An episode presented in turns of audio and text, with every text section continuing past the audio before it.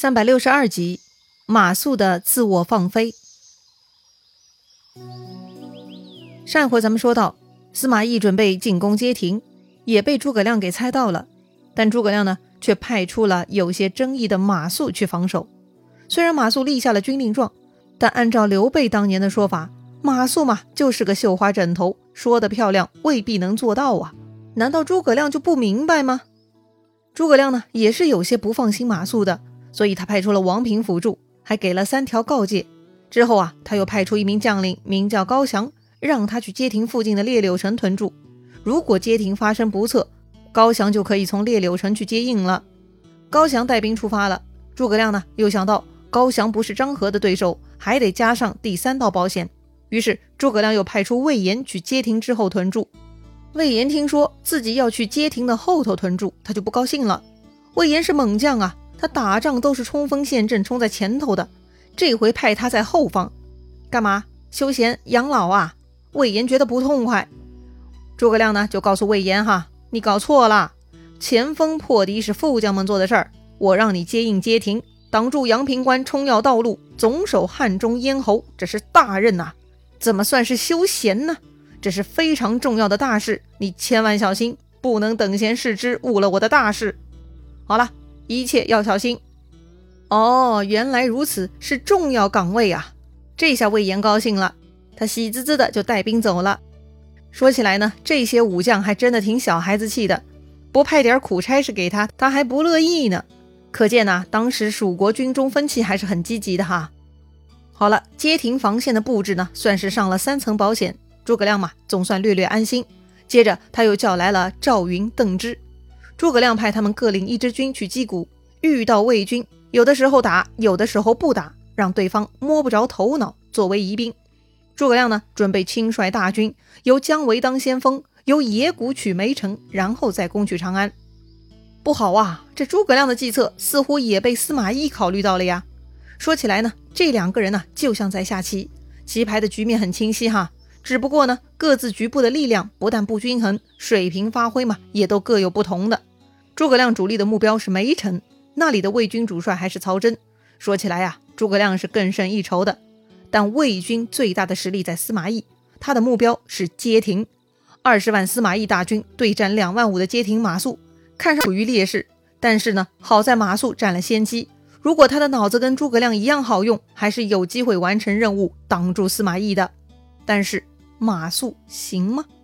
话说马谡、王平来到街亭，查看了地势。马谡就笑了哈，笑啥呀？马谡说呀，这诸葛丞相为何如此多心呢？这偏僻山路，魏兵又怎么敢来嘛？是啊，这个马谡熟读兵法，满肚子都是兵法。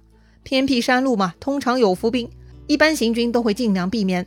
所以马谡认为魏军是不敢来的。很明显，马谡仅仅从地形角度得出这个结论，那是目光很短浅的。魏军进攻街亭有更大的军事意义。别说偏僻山路，就算是沼泽火海，他们都有可能过来的。所以呀，就这开口第一句话，已经暴露马谡没有大局观了。但王平呢，是个老实人，他不管魏军敢不敢来，自己这回的任务就是守住街亭。所以呢，王平提议就在这路口下寨，长久防守就是了。但马谡却不同意哈，怎么可以在路上下寨嘛？挡在路中央就能挡住敌人吗？简直笑话！旁边山上树木茂盛。就是一个易守难攻的好去处，所以马谡认为应该去旁边山上屯军。马谡的见解，王平也不接受。挡在大路怎么了？一旦在大路上屯兵、安营扎寨、筑起城防工事，那么就算敌兵过来十万人，他们都没办法偷偷溜过去。要是全部上山，万一魏军突然过来，将此山四面围住，我们该如何是好呢？王平嘛，是个安分守己的，他出门就是执行任务的。所以呢，他坚决执行诸葛亮的告诫。但马谡不同，他其实别有野心。他虽然领了任务来守卫街亭，其实啊，他更想凭借这次机会建功立业。人人都说诸葛丞相神机妙算，我马谡也不差的呀。哼，难得马谡有机会独当一面，他一定要好好发挥，做些高难度动作，秀一秀自己的能力。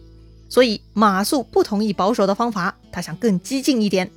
于是呢，马谡笑话王平。说王平这是女子之见，啥叫女子之见呢？哎，女子之见嘛，就是女人的见解。哼，这个女人的见解怎么了？在古代，女人嘛，不读书不识字，她们目光短浅，见识鄙陋，所以马谡嘲笑王平女子之见，就是完全否定了王平的说法。其实嘛，这个马谡也就在否定诸葛亮哈。虽然诸葛亮对马谡有提携之恩，但马谡自我感觉良好啊，内心里也对诸葛亮的保守有些不屑。反正马谡出门了，他要大干一场。马谡说呀，兵法有云：“凭高势下，势如破竹。”意思就是啊，占着高处的地势冲下来就是势如破竹，无法抵挡的。如果真的有卫兵过来，马谡觉得呀，一定像砍瓜切菜一样容易。这个马谡显然呢，只看到了占据高地的好处，却忽略了其中的风险。王平嘛，耐着性子劝马谡。王平说呀，自己跟着丞相打过很多仗，每次丞相也都指教很多。所以地势布置我也是很有心得体会的。这座山就是绝地，一旦被魏军断了我们取水之路，那么就算他们不进攻，我们也是撑不下去的。马谡一听更不乐意了，嘿，这王平是故意跟自己作对的吧？马谡又说：“哈，孙子云，置之死地而后生。要是真的卫兵过来断绝我取水之路，那咱们的人不会以死抵抗吗？真的到了那个时候，自然就可以以一挡百了嘛。”最后，马谡还总结：“你别胡说了啊！我向来熟读兵书，就算是丞相也经常问我，你凭什么推三阻四？”哼，这不狐狸尾巴露出来了哈！马谡这货很骄傲。诸葛亮平日里跟他切磋那些事儿，他觉得是诸葛亮在请教他，所以啊，他心中暗暗觉得自己比诸葛亮更牛呢。王平啊，是个非常通透而且有性格的人，哪怕是徐晃那样的将领。当年王平发现徐晃不待见自己，王平呢就果断走人了。如今他发现马谡脑子有问题，但毕竟这次的任务马谡是主帅，所以王平也不想跟他硬扛。王平说呀：“既然马参军一定要在山上下寨，那么就请分我一点兵，让我去西面山下屯一个小寨，咱们互为犄角，万一卫兵来了，也可以相互照应。”王平的要求很合理哈，但马谡不同意。分兵？哼，想得美！不行不行。不过呢，就在这个时候，突然看到有大量的山中居民成群结队飞奔而来。他们说呀，魏国军队杀过来了，老百姓呢开始逃亡了。王平看马谡不听劝谏，既然马参军主意已定，魏军已经来了，那你赶紧忙你的吧，你不需要我帮忙吗？我就先走一步了。看王平要走，马谡面子也过不去哈。于是呢，马谡退了一步，分给王平五千兵，让他找喜欢的地方下寨。马谡说了啊。等我破了魏兵，你别到丞相面前分我的功劳。哼，还分功劳呢？保住街亭再说吧。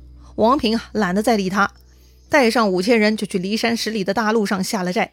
然后呢，赶紧画好地图，连夜派人送去给了诸葛亮，并且报告了马谡去山上下寨之事。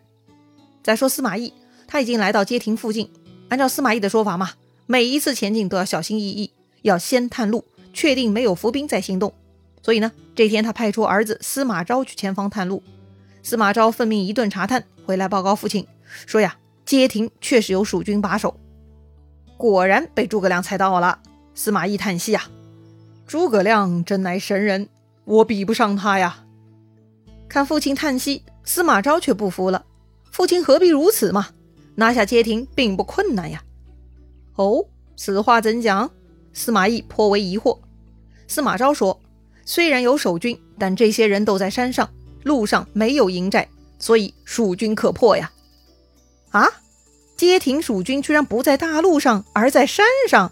哼，一听这话，司马懿高兴了。如果蜀军真的都在山上，那就是天助我也呀！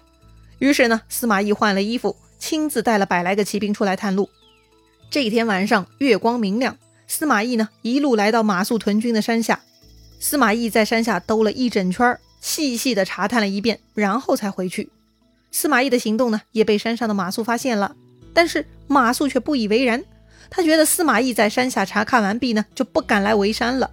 接着，马谡传令下去，若是敌兵过来，看到山顶有红旗摇动，就可以四面冲下山去了。话说司马懿巡视完毕，心中呢已经有数了。接着他回到寨中，派人去打听这次带兵守街亭的蜀将是谁。这种屯兵方式显然对蜀军不利，谁会出此下策呢？会不会有诈呢？司马懿很谨慎哈，他也要确认情况。很快，下面来报说呀，山上蜀军守将是荆州马良之弟马谡。吼，这下司马懿笑了，原来是这样一个徒有虚名的庸才呀！诸葛亮居然用这种人，怎么能不误事呢？得了，前面司马懿还感叹自己不如诸葛亮，这会儿得知诸葛亮用马谡，司马懿又很庆幸诸葛亮下了一招臭棋呀。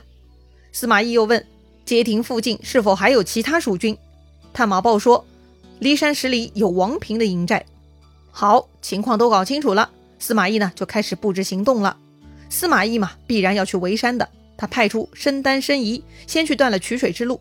然后嘛，大军围山，等着马谡军自乱，之后就可以趁势攻击了。为了防止王平接应，司马懿又派出张合去挡王平的来路。瞧吧，司马懿要给马谡断水，然后围山，这种做法连王平都想到了，马谡居然都不放在心上，可见马谡实战经验有多么薄弱，多么不切实际了。不过呀，王平虽然想要跟马谡成犄角之势，互为照应，但他没有想过自己会遭遇张合呀。哎呀，司马懿统兵二十万，有张合这样的猛将，又找到攻破马谡的关键，那么是否会出现奇迹，马谡王平保住街亭呢？精彩故事啊，下一回咱们接着聊。